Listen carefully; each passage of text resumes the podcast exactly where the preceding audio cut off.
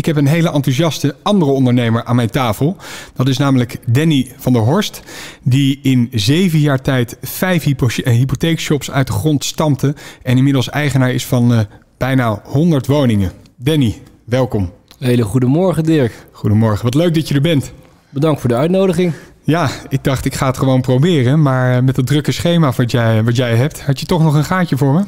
Ja, het is, ik vind het heel leuk om hier aan mee te werken. Dus nogmaals bedankt voor de uitnodiging. En uh, Goed. maak er een leuk gesprek van. Ja, we gaan een aantal uh, dingen bespreken vandaag.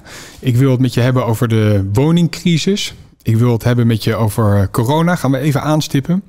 Ik ben benieuwd naar de dingen waar je momenteel mee bezig bent. De kansen die, die je ziet in de markt. Maar laten we beginnen met jouw achtergrond. Oké. Het vastgoed. Hoe ben je hierin terecht gekomen? Hoe ben ik in het vastgoed terechtgekomen? Nou Dirk, ik ben eigenlijk begonnen als ondernemer in de financiële dienstverlening. Dus mijn werk was hypotheekadviseur. Dus ik hielp uh, klanten om te kunnen kopen. En in mijn beroep uh, als hypotheekadviseur zag ik een aantal bedreigingen naar de toekomst toe. Ik denk met name even aan digitalisering van uh, alle processen, adviesrobots. Dus ja, ik dacht van, goh, het beroep, het zou wel eens een keertje kunnen stoppen. En ik wilde per se natuurlijk voor mezelf zorgen dat ik wel natuurlijk een inkomen had om op terug te kunnen vallen. Ja. En uh, ik had toen al wat relaties. Die waren actief in het vastgoed. En die hebben mij toen ook geïnspireerd om ook te gaan investeren. Dus toen ben ik uh, panden gaan kopen om te gaan verhuren. Aha. Denk je, als je nu terugkijkt op die zeven jaar um, de financiële dienstverlening... we zijn inmiddels een aantal jaar verder... denk je dat daar op een gegeven moment... Uh, weinig werk meer in te vinden is, omdat het door digitalisering uh, wordt uit de, uit, de, uit de wereld wordt uh, verdreven? Ja, een combinatie van digitalisering, maar ook omdat het gewoon. Uh, ik zal proberen uit te leggen met een voorbeeld. een aantal jaar geleden had je als hypotheekadviseur echt toegevoegde waarde. Want jij ging bijvoorbeeld een woning aankopen en uh, had heel veel hypotheekvormen, annuïteithypotheken, lineair, spaar, effecten, hybride, diverse fiscale behandelingen. Dus, dus als adviseur had je echt een, de, de, kans om in dat oerwoud van producten een maatwerkadvies te maken voor je klant. Dus kun je ook gewoon zeggen, prima, ik heb hier gewoon hard voor gewerkt. Dus ook jouw coutagenota, jouw factuur was gewoon ook verdedigbaar. Ja. Toen kreeg je het Koenensakkoord, ik dacht 2013, minister De Jager. En die heeft toen eigenlijk uh, een wet aangenomen dat uh, ja, eigenlijk elk, elke hypotheekvorm blijft wel bestaan. Maar wil je gebruik maken van jouw recht op hypotheekrenteaftrek, dan kun je kiezen voor twee producten: annuïteiten en een lineaire hypotheek. En uh, in plaats van echt een adviseur met toegevoegde waarde, werd je in één keer een soort van keukenverkoper. Van nou ja, prima, ik kan twee vormen voor je berekenen en kies er maar eentje uit. Ja. En mijn werkplezier was toen ook gewoon, uh, ja, dat begon te verdwijnen. Dus dat was voor mij weer een prikkel om mezelf te gaan ontwikkelen. Ja naar andere gebieden toe. Maar goed, je doet er heel makkelijk over. Uh, je stapt niet zomaar het uh, vastgoed in. Daar is wel wat voor nodig.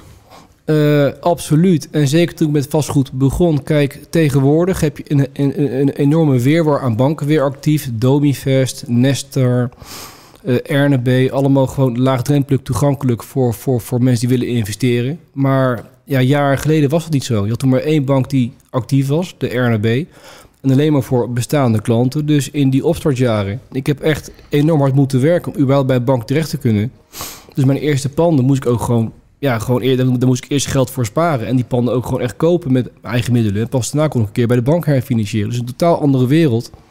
Vergeleken met de wereld waarin we nu natuurlijk met z'n allen bezig zijn. Ja, het is redelijk snel gegaan. Waarom zijn banken makkelijker geworden, denk je, door het financieren van vastgoed? Ja, het is uh, heel erg. Het is een soort tijdsgeest. Kijk, ik kan het ook niet goed uh, uitleggen. Uh, vastgoed is jarenlang echt besmet geweest. bank wilde, wilde het niet meer financieren. Natuurlijk de nawee van, van, van de crisis van 2008 tot 2011 ongeveer. Dus heel lang waren panden gewoon heel erg impopulair. Ik heb al adviseur jarenlang meegemaakt dat ik mensen moest adviseren dat ze panden verkochten met enorme verliezen. En nu ja, uiteraard is die wereld totaal anders. Ja, ja, ja. Dus ja, de markt die stijgt. Uh, het is populair. Uh, er is enorme vraag naar. Dan krijg je natuurlijk een beetje een FOMO-effect. Dat banken willen allemaal natuurlijk graag een gaantje meepikken van, van, van die vastgoedmarkt. Er is een hoop geld in de wereld. Ja, er is veel meer liquiditeit, mensen met overvaart, maar ook natuurlijk veel meer kennis. Kijk, als jij nu gaat zoeken op internet naar uh, informatie over het kunnen financieren van beleggingsvastgoed, je vindt allemaal cursussen en ja, dus in principe het is gewoon een stuk toegankelijker geworden. Ja, Je, hebt, eh, je bent begonnen met eh, een hypotheekshop. Dat heb je uitgebouwd. De eerste was, eh, als ik het goed begrijp, in Wateringse Veld. Klopt, de hypotheek op de Naag Wateringsveld was de eerste vestiging die ik eh, kon overnemen. En eigenlijk vanuit daar, je werkte 24-7 volgens mij. Je hebt me wel eens, we kennen elkaar privé ook. Je hebt me wel eens verteld hoe die dagen eraan toe gingen. Als je vrienden naar de kroeg gingen, dan was jij gewoon nog bezig om dossiers af te, af te handelen. Ja, inderdaad. Op zich, onze vestiging die, die draaide heel goed. Je moet het zo zien. Eh, er zijn 160 hypotheekshops in Nederland. En ons kantoor, toen de tijd, heeft eh, twee keer een positie bereikt. In de top 10 van kantoren met hoogste omzet. En met een beperkte capaciteit. Ja. Dus wij waren eh, op plek nummer 8 geëindigd, geloof ik, met een bepaalde productie. En op plek nummer 7 was er een ander kantoor geëindigd. Maar die hadden wel vier, vijf mensen meer in dienst wat ik in dienst had. Dus met Ja. veel minder mensen ja. draaiden wij veel meer. Je wilde wat eh, zekerheid voor jezelf gaan creëren. Daarom heb je de stap gemaakt naar in plaats van hypotheek verstrekken, juist het vastgoed zelf gaan aankopen. Ehm, hoe kwam je dan aan je eerste panden? Nou, mijn eerste panden die ik eigenlijk ging verhuren, dat waren dan eh, eigen woningen. Dus ik had een appartementje waar ik zelf woonde. Toen ging ik de hypotheek aflossen. En toen kocht ik weer een volgend appartement aan. En dat, eh, ja, hetzelfde laken en pak, ook afgelost en weer doorgestroomd. Eh, en pas toen ik bij de bank kon financieren, kon ik weer gebruik maken van ja, de hefboomwerking. Dus vreemd vermogen aantrekken, hypotheekvestiging, daarmee weer gaan doorpakken. Ja, Dus de eerste panden, dat waren eigen woningen. En ik heb nog ook wel een tijd meegemaakt dat ik gewoon echt mooie panden kon kopen via Funda. ja, ja, Nu ja. bijna ondenkbaar, maar ja de markt is enorm. eh, Er zijn een, een hoop nieuwe spelers bijgekomen. Ehm, hoe ging je destijds te werk? Want ik neem aan, je hebt een, een paar aannemers. eh, daar, daar, ga je, daar maak je contact mee. Die, die laat je een keer voor je werken. Dan kijk je of het goed gaat. ja. En als het goed gaat, dan ga je met ze door. Maar het- ik weet van verhalen van jou dat het niet altijd goed ging. Nee, het is ook wel een paar keer echt fout gegaan. Eh, nou, in principe, mijn carrière ging eigenlijk fantastisch. Eh, ik ging een tweede zaak openen in eh, Scheveningen. Hypotheekshop. Ja, die hypotheek in Scheveningen. En ik heb toen voor het eerst ook wel echt pech gehad. Kijk, in beginsel kocht ik panden aan. Een zogenaamde eindbelegging. Dus je koopt een simpel appartementje, dat ga je verhuren. Alleen, ik ging al vrij snel meer de waardecreatie in. Dus je kocht een, een pand en daar ging je dan appartement inbouwen. Dus je ging splitsen. Of je ging een opbouw ging je ontwikkelen. Dus dat je- is het waarde toevoegen, toch? Splitsen van woningen of een opbouw creëren. Nou, bijvoorbeeld. Dus kijk, als jij, als jij een woning koopt en die ga je splitsen in meerdere appartementen, kun je ook gewoon een hogere huurstroom kun je, kun je, kun je, kun je, kun je creëren. En natuurlijk als jij een etage erop bouwt die weer apart gaat vuren, ook dan, dan investeer je dus geld in die verbouwing. Maar je hebt dan wel dus een waarde gecreëerd, want die bouw die kost bijvoorbeeld 1000 euro de meter. En het pand is daarna waard 2000 euro de meter. Ja. Wat je in feite aan waarde creëert. Dus ik ging al vrij snel ging ik, eh, vrij complexe verbouwingen uitvoeren. Ook transformaties eh, van, van, van kantoren. Dus je kocht een kantoor en ging dan appartementen inbouwen. Alleen, dat waren best wel moeilijke verbouwingen. En ik heb één keer wel een enorme pech gehad. Dat ik een aannemer trof. Die, eh, dat, dat, dat klikte wel. Die deed voor mij een paar projecten. Ging prima.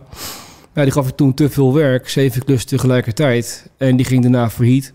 Dus ja, dan heb je ook wel natuurlijk een aardige scheur aan je broek. Want die panden zijn allemaal natuurlijk al voorgefinancierd. De bouw is al betaald, het materiaal is betaald. Alleen die aannemer, die was gewoon failliet. Dus ja, die, die, die leverancier, Ja, die kreeg Ja. zijn geld niet. Dus ja, ik kreeg ook mijn producten dus niet. Die- Dus dan heb je allemaal dus panden dus eigenlijk in de bouwfase staan... die wel moet worden, die wel moet worden afgebouwd. Waar- waarvan je al weet van, goh, ja, mijn marge, mijn winstmarge... die is in feite al verdampt. ja, ja, zo snel kan het gaan. Ja, En vooral als je meerdere panden hebt eh, of renovaties hebt lopen en je geeft het allemaal aan één aannemer die failliet gaat, dan ehm, dat kan dat een behoorlijke klap geven, lijkt mij. ja leergeld. Dus ja, goed, dat eh, overkomt nog geen tweede keer meer. Dus nu doe ik wel gewoon een beetje onderzoek naar wie is die aannemer... wat, zijn, wat is zijn track record, zijn reputatie en zijn eh kredietwaardigheid. Maar goed, in enthousiasme denk je van, joh, dat gaat goed en wat een aardige man. En die ga ik wat gunnen ook wel. Ja. Maar goed, ook weer dingen waar je van moet, moet leren natuurlijk. Je geeft aan dat de waarde toevoegen van belang was. Dus je kon een pand splitsen of een opbouw maken en dat afsplitsen tot een nieuwe woning. Inmiddels zijn in Den Haag, wat toch een beetje jouw gebied is waar je opereert, eh, zijn die regels aangescherpt of Ja. zelfs eh, helemaal eh, verdwenen dat splitsen bijna niet meer mogelijk is. Denk je dat dat, ehm, eh, denk je dat, dat een, een goede, goede wijze is waarop ze dat, eh, waarop ze dat doen? Ja, kijk, op zich, ik, eh, ik vind het een interessante discussie. Eh, aan de ene kant, je hebt natuurlijk te maken met woningschaarste. En je hebt te maken met een, een enorme vraag naar eenpersoonshuishoudingen. bedoel, mensen blijven langer vrijgezel, gaan ook eh, eerder uit elkaar. Dus op zich, die vraag die is er wel. Maar aan de andere kant, ik merk het ook elke dag als ik in Den Haag moet zijn en ik moet eh, een parkeerplaats zoeken, dat is bijna niet meer te doen. Ja. De, de stad die, die, die stroomt gewoon echt ongelooflijk vol met allemaal bewoners die allemaal natuurlijk ook een scooter hebben en een auto willen, in, in een auto willen rijden. En die plek, eh, er is gewoon geen ruimte meer voor. Dus aan de ene kant is er een probleem wat je moet oplossen. Aan de andere kant is er ook een leefbaarheidsprobleem aan het ontstaan. Maar hebben we het dan een leefbaarheidsprobleem? Hebben we het dan over transport, dat je je auto niet meer kwijt kan? Want als ik zo kijk naar Den Haag, hier is eh, drie, vier laags max wordt er gebouwd. Maar naar Amsterdam, als je daar kijkt, zijn die woningen vier, vijf, zes laags soms. En tuurlijk is het druk in Amsterdam vanwege toerisme. Mhm. Eh, en is het wat lastiger parkeren. Maar maakt het, eh, geeft het zoveel druk op de leefomgeving? Nou, ik denk dat Amsterdam wel een ander systeem ook kent. Want daar eh, is het al veel meer ingeburgerd dat mensen daar ook gewoon wonen zonder auto. En veel meer met de fiets op een gegeven moment zich gaan, zich gaan vervoeren. In Den Haag denk ik dat dat nog anders is. Dat, dat, dat te veel mensen hier gewoon met hun auto eigenlijk eh, naar hun werk gaan. En dat ook graag willen bezitten. En dat, dat kan als je maar woning blijft toevoegen aan de woningvoorraad. En er komt geen parkeergelegenheid bij. Dat, dat, dat kan niet meer. Ja, ja. Dus, op, dus dan, dan moet ik natuurlijk daar op een gegeven moment een, een knoop over doorhakken. Maar op dit moment heb je gewoon een combinatie van en schaarste, maar ook gewoon van grote parkeerproblemen. ja. Dus je begrijpt wel waarom de gemeente heeft gezegd... oké, eh, we gaan het splitsen van woningen gaan we verbieden. Want het is gewoon niet meer te doen in de binnenstad... en misschien ook wel de buitenwijken. Ja, ik kan eh, dat aan de ene kant dus begrijpen. Ook gewoon het karakter van de stad. Ik bedoel natuurlijk als je ook al, alle eengezinswoningen gaat, gaat, splitsen naar kleine appartementen. Ja, op een gegeven moment dan gaat dat helemaal dus verdwijnen. En mensen die daar graag, graag willen wonen verdwijnen dan dus ook. Dus ik, ik, ik, ik kan het wel begrijpen. Ja, Er zijn gewoon problemen die eh, meerdere invalshoeken hebben. En daar natuurlijk een oplossing voor bedenken is complex. ja. Maar dat betekent ook dat eigenlijk jouw werkveld wordt ingekort. Althans, eh, dat je het op andere plekken moet gaan zoeken. Want Den Haag is jouw omgeving. En nu zeggen ze, eh, je mag niet meer splitsen, je mag geen waarde meer toevoegen. Dat deed jij voorheen, zo kon jij heel snel groeien. Ehm, maar dat mag niet meer. Dan houdt het eigenlijk, eh, stopt het daar. Ja, dat zit eraan te komen. Kijk, op zich in Den Haag, ik heb natuurlijk daar een, een netwerk opgebouwd, ook door mijn hypotheekbedrijf, van heel veel makelaars, die natuurlijk op een gegeven moment mij ook heel veel, heel veel informatie geven. Van joh, Dan, daar wordt het pand verkocht en daar kun je wat mee en eh, die wil graag snel verkopen. Nou, dat was natuurlijk vaak een beetje voor mij de aanvoer van mijn eh, handel, zeg maar. Alleen die handel die ik nu aangeboden krijg, splitsen kan niet meer.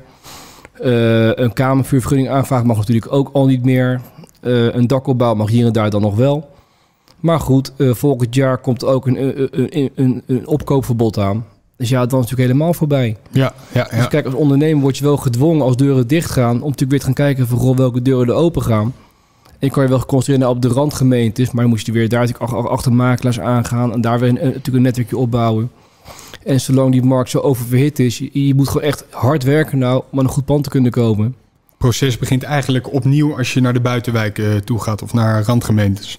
Ja, eigen- eigenlijk wel. En natuurlijk elke belegger die nu investeert in Den Haag... gaat ook naar die buitenwijken toe zometeen. Dan kun je op wachten uiteraard. Ja, dan, gaan weer daar de prijzen opgedreven worden. Ja. En eh, ja, op een gegeven moment joh, moet je daar wel al mee weer blijven doen. Ik weet het niet. Kijk, ook de rendementen die je gewoon maakt. Er, er, er is gewoon te veel kapitaal beschikbaar.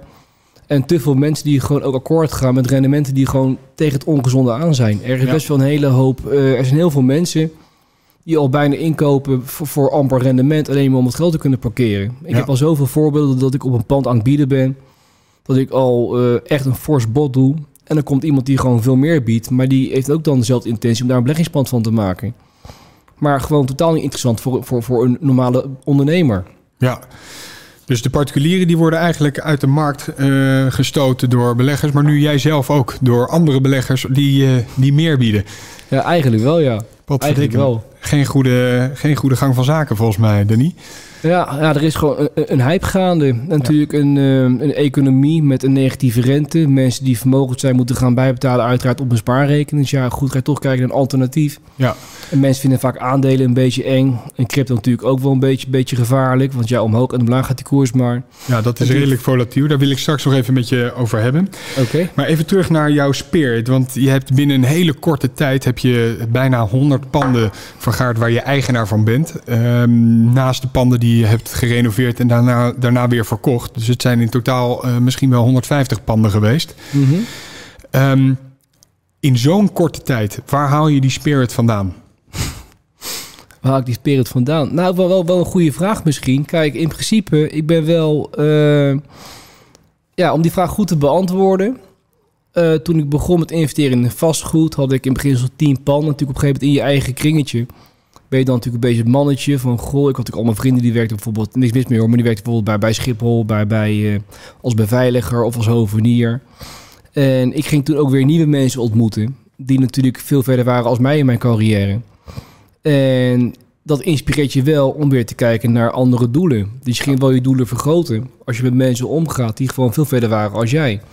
Daar krijg, je, daar krijg je handige tips van of ga je daarmee samenwerken? Nou, daar ben ik en mee gaan samenwerken. En daar kan ik ook heel veel van leren, uiteraard. Maar natuurlijk ook vooral inspirerend. Van, goh, kijk, als jij uh, iets wil bereiken, je, je, kunt alles bereiken. Maar het gaat erom, welk doel stel je? Ja. als je merkt, van, goh, andere mensen kunnen dat ook bereiken, dan moet ik dat ook dus kunnen. Ja. En toen ben ik wel mezelf gaan, uh, gaan vormen van, goh, prima. In plaats van om op dit tempo te kopen. Ik wil graag op een hoger tempo gaan kopen. En dan moet je ook creatief worden. Om natuurlijk ja. problemen op te lossen, om kapitaal te regelen, om toch de juiste mensen aan je te binden die je altijd kunnen helpen als jij verder wilt gaan met, jouw uh, met je ontwikkeling. Dus, uh... Ik heb een artikel van je gelezen in de Quote. Nog ja. niet zo lang geleden. Mooi artikel. Um, daarin vertel je dat, uh, dat een van jouw drijfveren ook wel was om misschien wel in die lijst te komen. Miljonair onder de 40 jaar. Ja. En is dat altijd al iets geweest bij jou wat, uh, wat meespeelde? Nou, op zich, je hebt zo'n uh, een lijstje van self-made millionaires. En uh, het leek me een hele eer wel om daarin te kunnen komen. Ik heb één probleem. Elke keer als ik denk van, goh, ik ben er bijna, gaan ze weer die grens gaan ze verhogen. Dus of ik het ga redden, weet ik niet. Ja. Maar dat was wel iets wat ik wel, uh, wat, wat, wat mij wel heel leuk leek. Ja. Is het ooit genoeg? Is het ooit genoeg? Nou, een, een soort mentor van mij, meneer Maasbert Schouten, die, uh, dat is een meneer, die was uh, ook uh, als jonge miljonair in het lijstje opgenomen toen de tijd, met een enorm vermogen.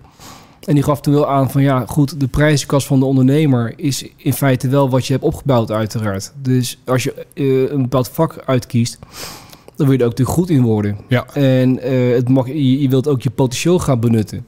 Dus aan de ene kant is het ooit genoeg. Ja, ik denk wel dat het ooit genoeg kan zijn. Alleen je moet wel jezelf blijven uitdagen. Wat je ook kiest, dat je wel daar je best voor blijft doen. Ja, daar en gaat het dus om. Ja, en of het nou is van, goh, ik blijf als een maloot... maar natuurlijk achter die pan aan rennen, dat, dat weet ik niet. Want op een gegeven moment die markt die is gewoon aan het veranderen. Of, het, uh, of je dat kan blijven doen, dat, dat weet ik gewoon niet. Alleen, ik denk wel met alle uh, zaken die nu spelen... dat je wel moet kijken van, goh, ik ga mijn terrein verleggen op andere gebieden... en mezelf daar specialiseren. En wat en, kunnen die gebieden zijn? Nou ja, kijk, ik ben nu actief bijvoorbeeld ook in, uh, in Spanje. Wat ik erg leuk vind, om daar dus uh, te investeren. In vastgoed? In vastgoed, ja, en te ontwikkelen. Dus omdat ook benauwd de, de Nederlandse woningmarkt... ik vind het een beetje ongezond worden gewoon.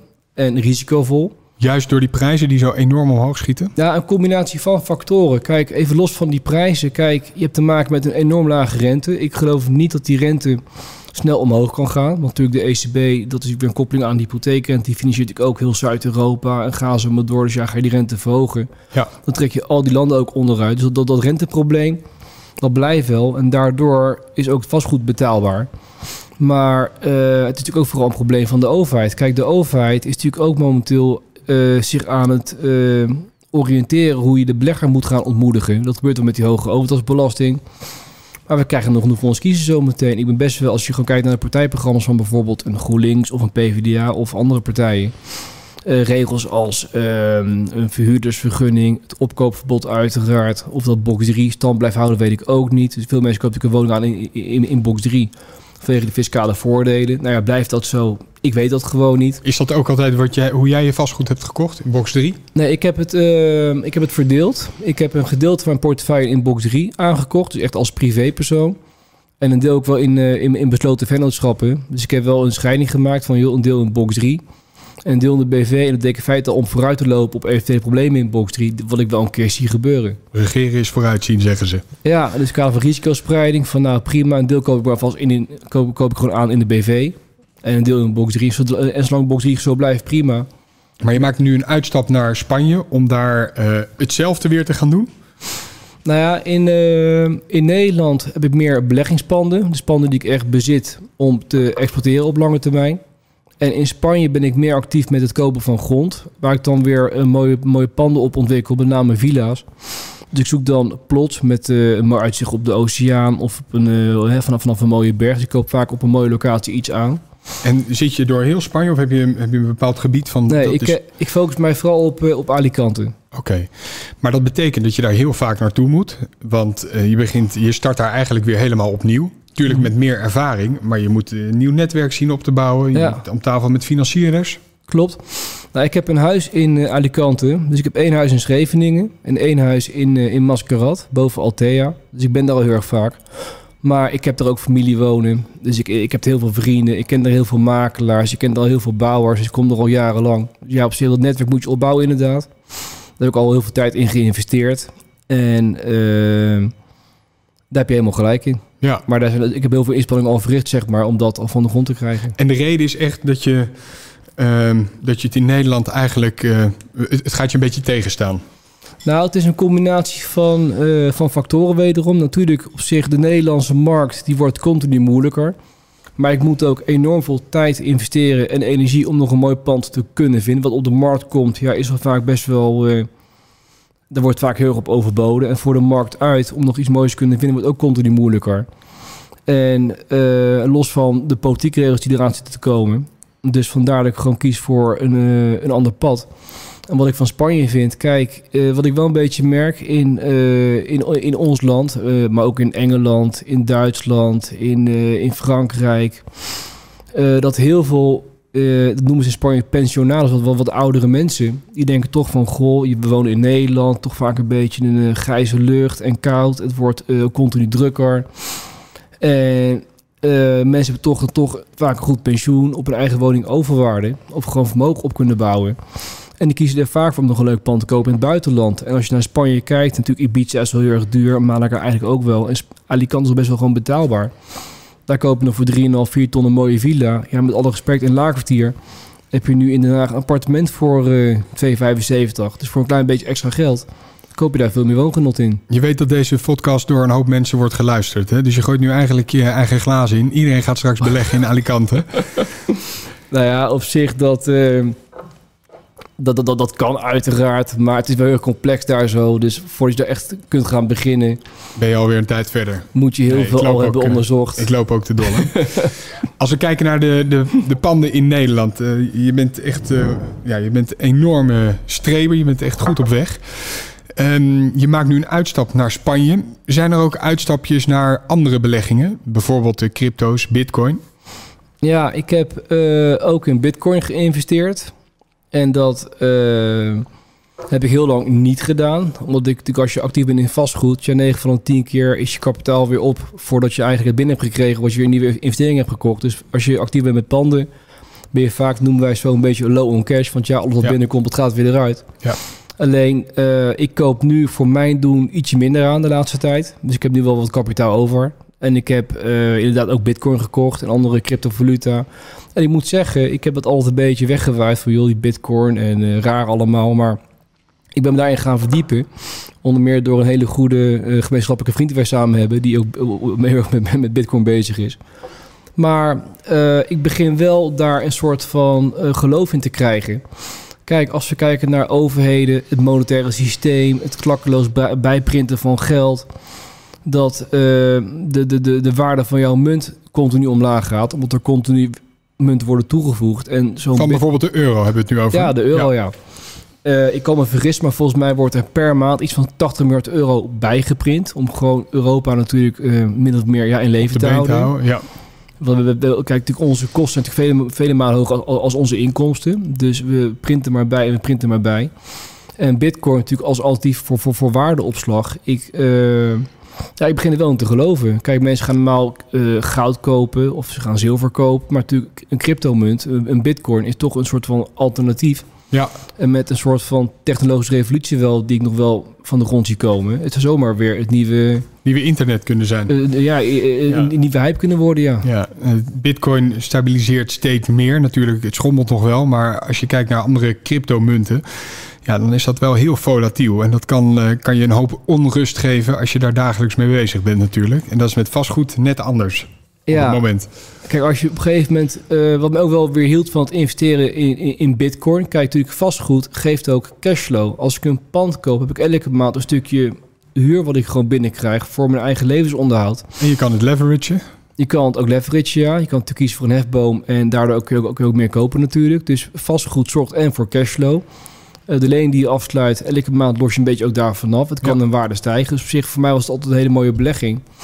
En eh, een bitcoin uiteraard is natuurlijk gewoon het parkeren van middelen. En het geeft eigenlijk niet echt cashflow. Je kan het wel steken. Dus je kan wel zeggen van, goh, aan zo'n eh, Bitfavo bijvoorbeeld, zo'n zo'n account, dat ze het mogen belenen. Dan krijg, je, Ja. dan krijg je daar wel wat rendement voor terug. Maar goed, het begint nu een beetje te leren allemaal. Maar je moet wel echt erin gaan voor lange termijn. Want als je vandaag geld het kan morgen weer verdampt zijn. Maar het komt wel weer terug. Maar het kan eventjes duren natuurlijk. kan even duren. Danny, eh, je begon ooit met een hypotheekshop. Je hebt eh, daardoor ook een hoop contacten binnen banken.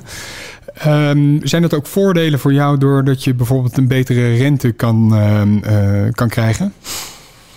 Ehm, nou, dat, dat denk ik niet. Eh, ik kan me vergissen, maar volgens mij is er ook een verbod nu dat eh, een bank een bepaalde rente mag aanbieden en daarmee eh, iemand een speciaal aanbod geeft. Dat kan misschien alleen voor consumenten zo zijn.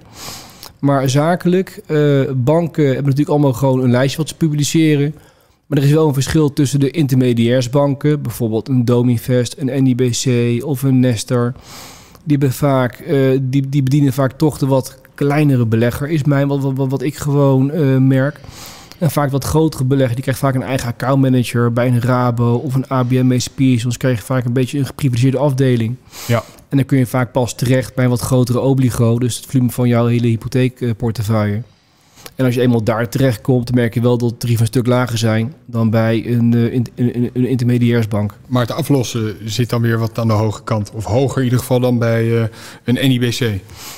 Nou, dat, dat weet ik niet. Kijk, ik moet heel, eerlijk bekennen. Ik heb natuurlijk jarenlang advies gegeven via de beleggershypotheek aan beleggers. Dus ik heb NIBC talloze malen geadviseerd. Of het RNB of een Domivest. Maar de laatste jaren natuurlijk niet meer. Alleen waar ik nu gewoon financier, dat is vaak... ehm, als ik gewoon kijk naar de hele optelsom van de rente en de aflossing... dan ben ik vele malen goedkoper uit... dan wanneer ik financier bij zo'n andere bank. Een intermediairsbank, zeg maar. Dus ik denk dat ik eh, wel meer aflos. Maar dat doe ik ook, die ruimte heb ik ook. Omdat ik Ja. gewoon veel minder rente, rente betaal. Maar je wordt natuurlijk al geschaard onder de grotere beleggers. Ja, met een bepaald obligo, zeg maar. Bijvoorbeeld een hypotheek vanaf anderhalf miljoen. Dan, ben, dan ziet de bank je als een wat grotere belegger. Kijk, je moet het zo zien. Als jij een hypotheek afsluit van 200.000 euro...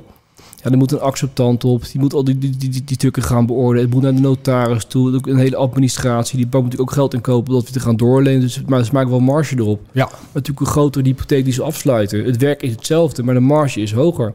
Dus bij een grotere obligo kan de bank gewoon een rentekorting aanbieden. Ja, ja, ja En dat eh, doen ze vaak vanaf een hypotheek van bijvoorbeeld een miljoen of anderhalf miljoen. exact. We hebben het net gehad over ehm, de woningmarkt. Het is allemaal wat lastiger inkopen omdat het, eh, het steeds duurder wordt. We hebben te maken met een woningcrisis. Ehm, veel, veel mensen kunnen gewoon geen woning kopen. Zelfs huren is gewoon ontzettend lastig. Er moeten volgens mij rond de 300 tot 350.000 eh, woningen worden bijgebouwd om het weer een beetje ehm, ja, glad te strijken. Hoe zie jij dat, die woningcrisis? Nou, ik probeer een beetje uit te zoomen. En ik heb daar wel een mening over die misschien haak staat op wat andere mensen dus zien. Kijk, mensen roepen heel snel van... goh, er moeten meer woningen bij en er moeten meer gaan bouwen. Maar aan de andere kant, als je naar Europa kijkt... we leven in Nederland op een postzegel. Wat is zo'n mooi liedje van 15 miljoen mensen. Ja, dat kunnen ze elke keer aanpassen. Elk jaar gaat het aantal natuurlijk weer omhoog. Volgens mij is het nou, gaan we nou onderweg naar, naar de 18 of naar, naar, naar de 19 miljoen. Maar we leven natuurlijk gewoon in een land wat enorm druk is. Waarvan de bevolking ook enorm snel aan het groeien is. En ik denk, je mag het niet zeggen, maar zolang wij natuurlijk maar blijven groeien als bevolking, ga je gewoon dit probleem niet, niet, niet, niet oplossen. En meer bijbouw is nog minder polder en nog minder natuur. En waar gaat het op een gegeven moment ophouden? Ik bedoel, De Ja. problemen zijn veel groter dan dat. En natuurlijk, eh, in eerste instantie te weinig, te veel mensen en te weinig huizen, dan moet je gaan bijbouwen, ja. Maar blijft die bevolking niet doorgroeien continu? En eh, als je kijkt naar eh, Spanje, dat land is 12 keer groter dan Nederland. Nou, ze hebben maar twee keer zoveel mensen. Ik dacht iets meer dan 43 miljoen. Nou, wij zeggen bijna, dan, dan bijna 20 miljoen, maar wel, het land is 12 keer groter. Kijk naar Oekraïne bijvoorbeeld, een supergroot land waar ook relatief weinig mensen wonen. Dus de verdeling van die bevolking, dat is ook niet helemaal goed gegaan. Dus je, je zegt eigenlijk, het wordt gewoon te druk in Nederland. En we kunnen wel bijbouwen, maar op een gegeven moment zit daar ook een tax aan. Ja, en ik denk dat we dat wel aan het bereiken zijn. Ja, En, eh, en natuurlijk, eh, als men, we, we- ja, we kunnen onmogelijk in dit tempo blijven doorgroeien met de bevolking en genoeg huis daar tegenover zetten, want daar is het land gewoon te klein voor. Ja. Is wat ik denk. Dus in eerste instantie prima, dan gaan we, dan gaan we maar weer bijbouwen. En daar zijn we tien jaar verder en dan? ja.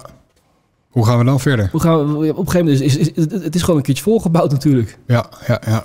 Dus ik denk een betere verdeling van, van, van, van, de, van, van, van mensen, dat het heel erg belangrijk is. En eh, dat je verder moet kijken dan alleen maar korte termijn van we hebben nu een probleem, die, moet- die moeten we gaan bijbouwen. Want ja, dat probleem dat, dat los je niet op met alleen maar, met alleen maar bijbouwen. Ja. Als we kijken naar de, de vastgoedwereld, er zijn een hoop eh, nieuwe spelers bijgekomen de afgelopen jaren. Dat heb jij ook gemerkt. Mhm. Hoe kunnen wij als eh, vastgoedspelers, de nieuwe vastgoedbeleggers, een positieve, eh, positieve impact hebben op, op, het, op, de milieu, op het milieu? Nou ja, wat ik merk in de media is dat er enorm negatief wordt gesproken over vastgoedbeleggers. Het, het gaat natuurlijk vaak over huisjesmelkers. Gisteren was er een, een uitzending eh, over bijvoorbeeld een Jesse Klaver en een meneer Van Haga, waarbij zo Van Ha- Van Van Haga heel negatief wordt neergezet als huisjesmelker. Ik denk dat we daarmee moeten gaan stoppen. Eh, natuurlijk zijn er mensen die gewoon een pand kopen, laten verkrotten, niet onderhouden en slecht met huurders omgaan. Nou die groep die moet je echt wel natuurlijk gaan aanpakken. Alleen eh, als jij als belegger graag eh, panden wilt gaan verhuren, eh, kies voor een mooie belegging, verduurzaam dat pand, kies voor een goed label, hou je netjes aan de regel. En dan kun je best wel nog een hele grote toegevoegde waarde leveren, uiteraard, aan het verhuurdersklimaat. Ben je daar zelf veel mee bezig, duurzaamheid? Ja, nou op zich, mijn portefeuille is eigenlijk eh, eh, eh, he- helemaal nieuw gerenoveerd. De aankomende vijf jaar onderhoudsvrij en minimaal een B-label als kan A. Ja. Maar je, dan, dan, dan voeg je echt iets moois toe aan de huurvoorraad. Is dat ook een vereiste vanuit de bank? Nou, niet bij alle banken nog. Bij mijn bank dan weer wel. Om daar te kunnen bankieren, minimaal een B-label. Niet elke bank doet dat, maar ik verwacht wel dat de aankomende jaren dat dat strenger gaat worden. Dat je als bank wel, dat is natuurlijk een beetje een poortwachtersfunctie. Dat ze wel Ja. gaan eisen van, goh prima, wij gaan alleen maar een hypotheek verstrekken. Als je als eigenaar er zorg voor draagt dat het pand minimaal een B-label heeft. We, hebben het natuurlijk, we zien het natuurlijk al bij eh, kantoorpanden. Die moeten minimaal naar een C-label toe. Ja. Vanaf 2023. ja, dat zou best kunnen, dat weet ik niet zeker. En dat gaat natuurlijk op een gegeven moment ook met, eh, met woningen zo, eh, zo Ja. zijn. Investeer je alleen in, ehm, ehm, in woningen of ook in kantoren? Hotels? Eh, ja, nou mijn portefeuille, dat is dan voornamelijk, dat zijn appartementen, een aantal eengezinswoningen en inderdaad een aantal hotelcomplexen. De zogenaamde short stay appartementen. Dus de vergunning zegt dan hotel. ja, Maar het zijn een soort van complexen die- waar mensen dan tijdelijk kunnen wonen. een soort eh eh, Airbnb eigenlijk. Ja, nou, heel officieel is, is, Airbnb een concept waarbij de woningeigenaar op vakantie gaat en dan zijn huis eh, tijdelijk gaat, gaat verhuren. Maar het wordt vaak misbruikt dat mensen echt een pand kopen om het alleen maar zo te exploiteren. Maar officieel is dat, dat geen Airbnb. Maar als jij een pand ontwikkelt waarbij er dus eh, een huurder de gelegenheid biedt om daar tijdelijk dus te wonen, dan heet dat eh, weer logies, een hotelfunctie. En wij hebben die panden dus ook, maar die vuren wij bijvoorbeeld aan de Shell of Unilever. En daar eh, dus mensen die gewoon tijdelijk hier wonen en werken, Ja. die, die, dus geen, die, die willen geen huis huren voor een aantal jaar. Die mogen er maximaal maanden. volgens mij drie maanden in zitten. Zes maanden, zes, maanden. Ja. Zes maanden, oké. Dus voor die groep hebben we ook dus eigenlijk eh, panden ontwikkeld. Dus dat, dat, dat, dat, dat klopt. Ik ben benieuwd naar, jouw, ehm, naar je grootste leerschool gedurende je carrière. De grootste leerschool gedurende mijn carrière. Hele goede vraag, die ga ik graag beantwoorden. Eh, mijn grootste leerschool is, is dat je echt een passie moet kiezen en daar ook met eh, volle focus voor moet gaan. Als ik kijk naar mijn carrière, ik ben begonnen met eh, een hypotheekorganisatie. Dat vond ik onwijs leuk, maar op een gegeven moment, je hebt natuurlijk ook te maken met personeel. Je hebt een verantwoordelijkheid, je moet het managen. Eh, die mensen hebben ook natuurlijk allemaal klanten en werken met makelaars samen. Er hoort een bepaalde kwaliteit bij. En als eigenaar ben je eindverantwoordelijk voor dat product. Maar als jij verder wilt gaan met iets anders, wat ik dus deed, want ik wilde heel graag verder gaan met vastgoed. Maar dan heb je en die hypotheekbedrijven nog, die je moet managen. En het vastgoed komt er ook bij. Maar je kan je focus heel moeilijk dan verdelen. Want je kan maar je tijd één keer investeren uiteraard. En ik heb best wel een hoop tegenwerking gehad. Want het tegen BTW in bleef vasthouden aan het eigen zijn van die hypotheekbedrijven. Was ik daar eerder mee gestopt, had ik gewoon meer kunnen bereiken. Had ik ook, ik denk, wat leuke jaren gehad. Dus uh, je kan niet alles tegelijk doen. Kies gewoon voor één, voor, voor, voor één doel en ga er gewoon voor. En niet voor heel veel doelen tegelijkertijd. In ieder geval in mijn carrière is dat mijn grootste fout geweest. Dat ik gewoon te lang op te veel borden tegelijk geschaakt heb. Ja. Dus dat... Uh, ja, dus nu iets meer, iets meer focus op, uh, op de woningen. Om hem af te sluiten, zou ik graag willen, uh, willen weten van je. Blijf je in Nederland nog steeds woningen ontwikkelen? Of wordt het toch steeds meer naar Spanje toe? Uh, afhankelijk van ontwikkelingen in Nederland en dan vooral politiek gezien blijft je interessant. Kan het zo zijn dat ik hier blijf investeren? Maar ik volg wel ook een beetje mijn hart. Ik vind het leven in Spanje echt ongelooflijk leuk. Ik heb daar prima naar mijn zin. Dus als ik gewoon kijk naar waar ik persoonlijk graag verblijf, is het zeer zeker Spanje. En krijg ik daar het voor de, van, van de grond om ook daar gewoon fulltime te kunnen ontwikkelen. Dan zal waarschijnlijk de portefeuille hier steeds meer worden afgebouwd. En minder worden bijgekocht. En zal Spanje steeds drukker gaan worden. Dus ik denk wel dat Spanje mijn, uh, mijn toekomst is. Leuk. Dankjewel voor dit gesprek. Heel graag gedaan, Dirk. Mooi. Bedankt voor de gelegenheid.